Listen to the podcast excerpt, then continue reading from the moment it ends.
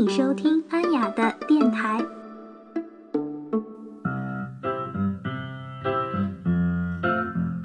Hello，大家好，我是安雅，又见面了。那前几期节目呢，我给大家讲了讲我在摩洛哥的一些经历，主要讲了讲在沙漠马拉喀什，还有海边小镇索维拉、艾希拉以及丹吉尔的一些事情，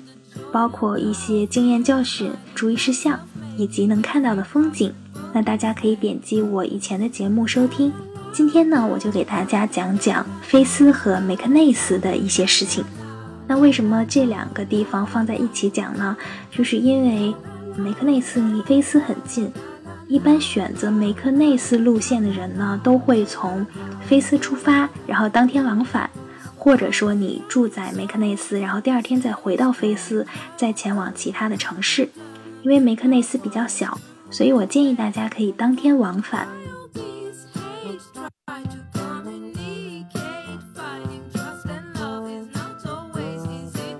那我们先来聊聊菲斯。菲斯呢是摩洛哥中部的城市，一般呢会从撒哈拉包车到菲斯。那你结束了你撒哈拉的行程之后呢，就可以跟人拼车来到菲斯了。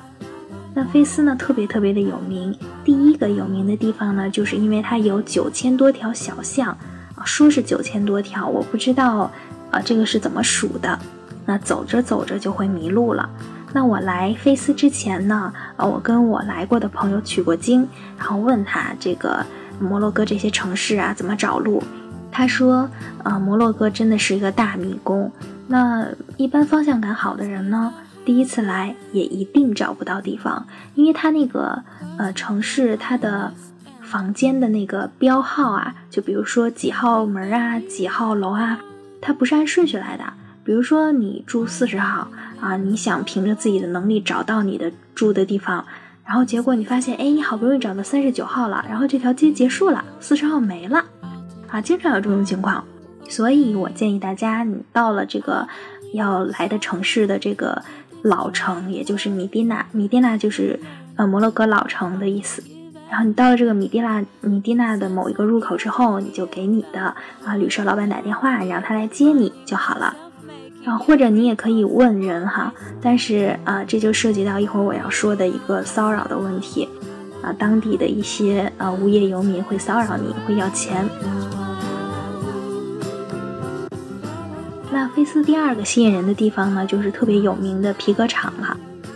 摩洛哥的皮革是特别有名的，然后还有有名的就是瓷器，它的盘子特别的漂亮，很精致。那皮革厂呢，现在是比较商业化了，就是收钱让你去参观，啊，照照相，然后再下来。如果你不交钱进去的话，那你必须要买东西。那如果你交了钱进去的话，就有人会带着你进去嘛，你就把钱给他。那你就不必须买东西了，反正就是你肯定要留下点钱财，所以就是摩洛哥有一些地方的确是商业化了，民风也不是那么的淳朴，但是好不容易来一趟看一看也是挺值的，照照相嘛。我现在就要说这个菲斯的这个坑了哈，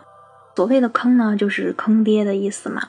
正是因为。啊，菲斯的这个九千多条小巷的特性，所以呢，当地就涌现出了一些无业游民，啊，自己创造了一个职业，就是带路，然后呢，管你要钱。那刚开始他们是怎么说的呢？他们是这么跟你说的，一般都是男孩子，然后他会盯着外国的人嘛，他不管你男女，他都会盯着你，跟着你走，然后跟你聊天，跟你说，哦，我是你的朋友啊。问你是哪国来的啊？我们说我们是中国来的，他们就会说，哎，那我有个哥哥也在中国啊，或者我有个哥哥在在日本啊，然后说我是个学生，你看我还背着书包呢，啊，我就是想帮你带路啊，想给你介绍介绍我们的古城，我不会管你要钱的。最开始啊，我们还信以为真了，但是我觉得聊一聊就不对劲了。然后我和我的小伙伴是一个女生，我们两个女生，然后我们就选择不理他，自己走自己的。但是他还跟着，他跟着我们一个多小时，他一直在说。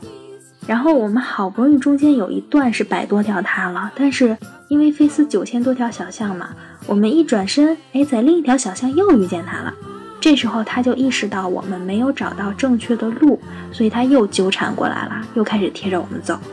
他旁边有很多跟他一样的年轻人，就这么一帮男生围着我们两个女生，我们当时很慌。然后有的小巷是当地人很少的，客游客也很少的，有一些略微大一点的巷子人会比较多啊。这个地方这么这么容易迷路，我们是没有方向感的，所以我们就在那里面迷失了。当我们意识到我们身边除了他们这一帮人以外没有其他人的时候，我们就开始慌了。于是我们两个人就快速的沿着原来的路走了出去，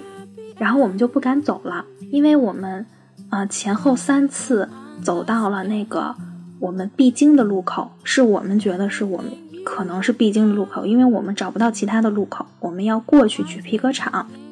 然后结果那一帮男生就堵在那等着我们，所以真的是当时觉得挺危险、挺害怕的。然后我们就在那条大一点的巷子里面徘徊了将近一个小时，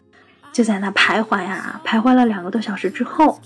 我们再一次鼓起勇气说，不管怎么样，我们就是沿着那条路就走，就不理他们，看他们也不会把我们怎么样。然后呢，到了那个他们以前堵着我们那个路口，发现他们已经散了，这时候我们才敢走进去。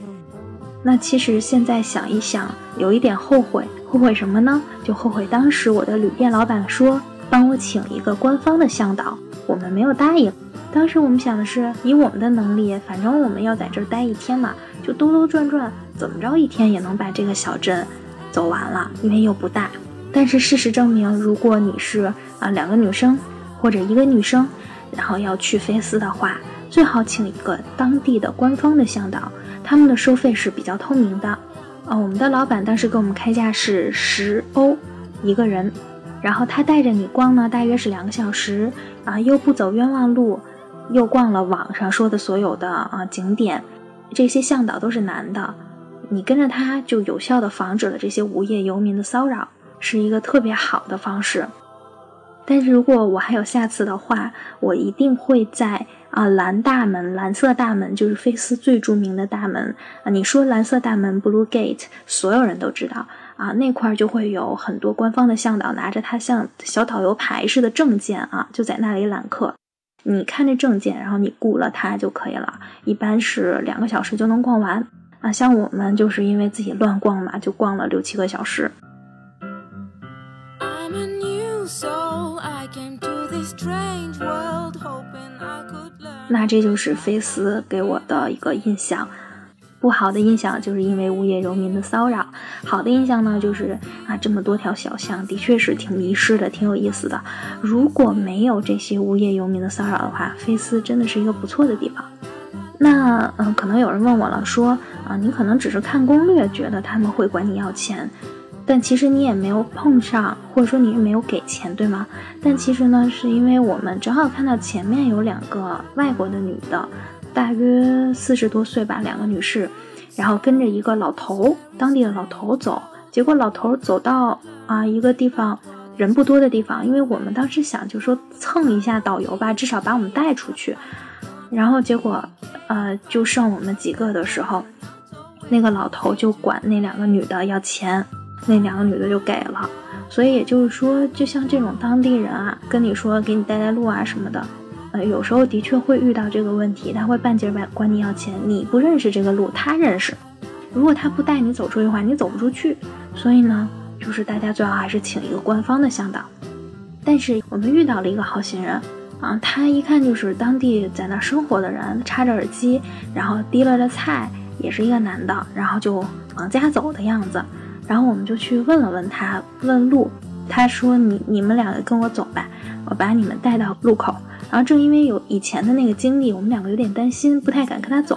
他看出我们犹豫了，然后就跟我们说，我就住这旁边，我不是为了要钱，我告诉你们怎么走。所以说也不是说我们想特意特别去怀疑所有人，但的确一些不好的现象就会让你很担心，所以大家一定要注意在菲斯的这个。被纠缠的这么一个事儿，这个问题一定要注意，尤其是女生。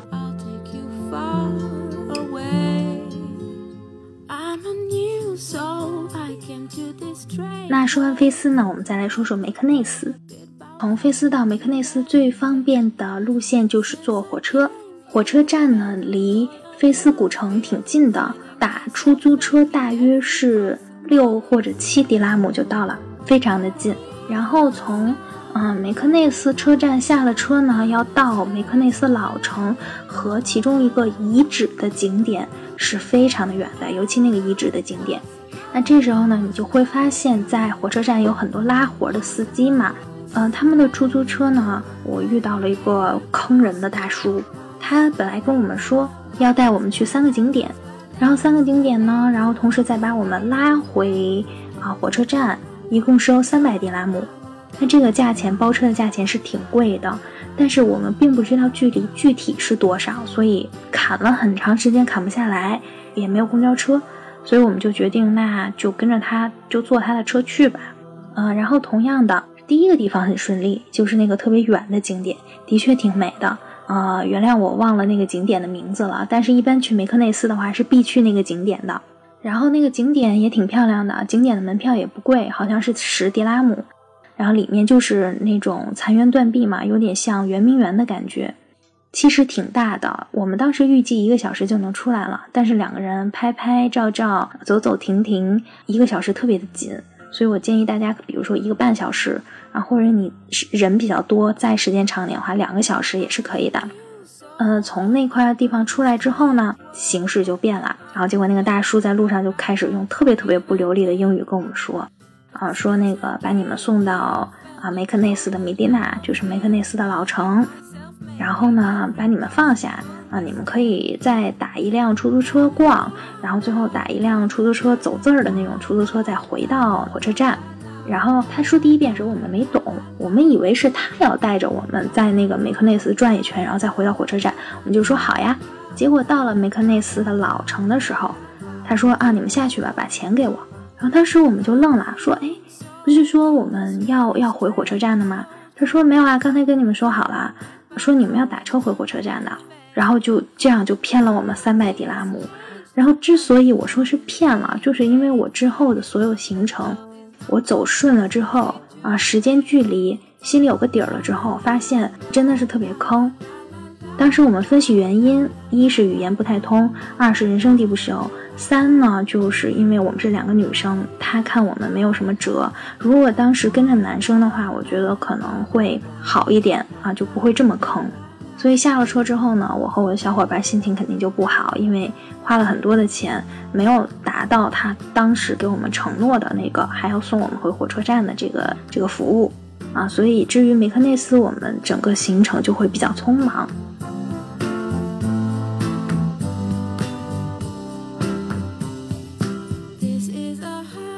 梅克内斯呢，人特别特别的多，是我在摩洛哥里面待过人最多的一个老城。我不知道为什么人这么多，就是人挤人的走啊，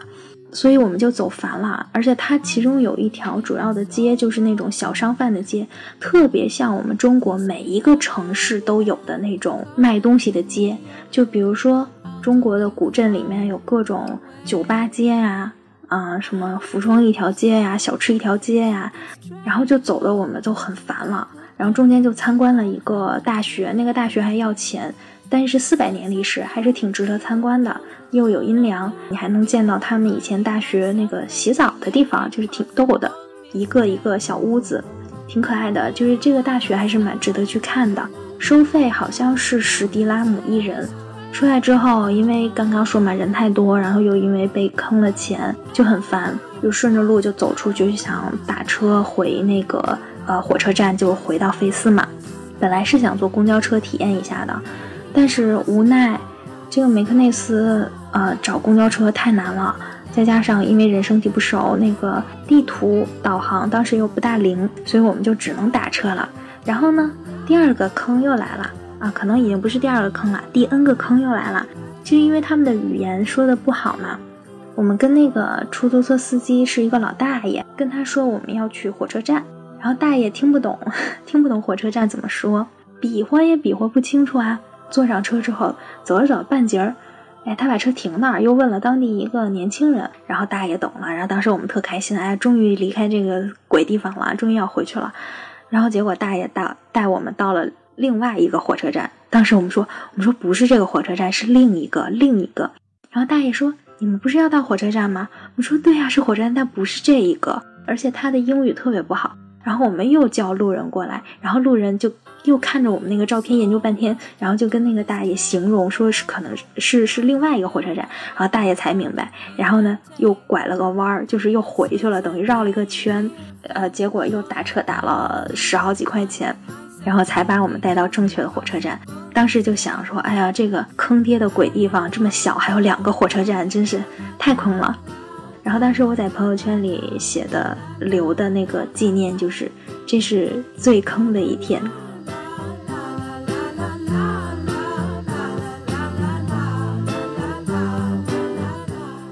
那所以，我希望大家听了我的经历之后呢，不再挨坑。那越来越多的人会去，啊，肯定攻略就多了。就希望大家以后都不会挨坑。那下一期呢，我给大家来聊一聊我在舍夫沙万遇到的一些事情啊，同样的也会给大家介绍一些注意事项，以及我遇到的各种坑爹的事儿。那我们下期见啦！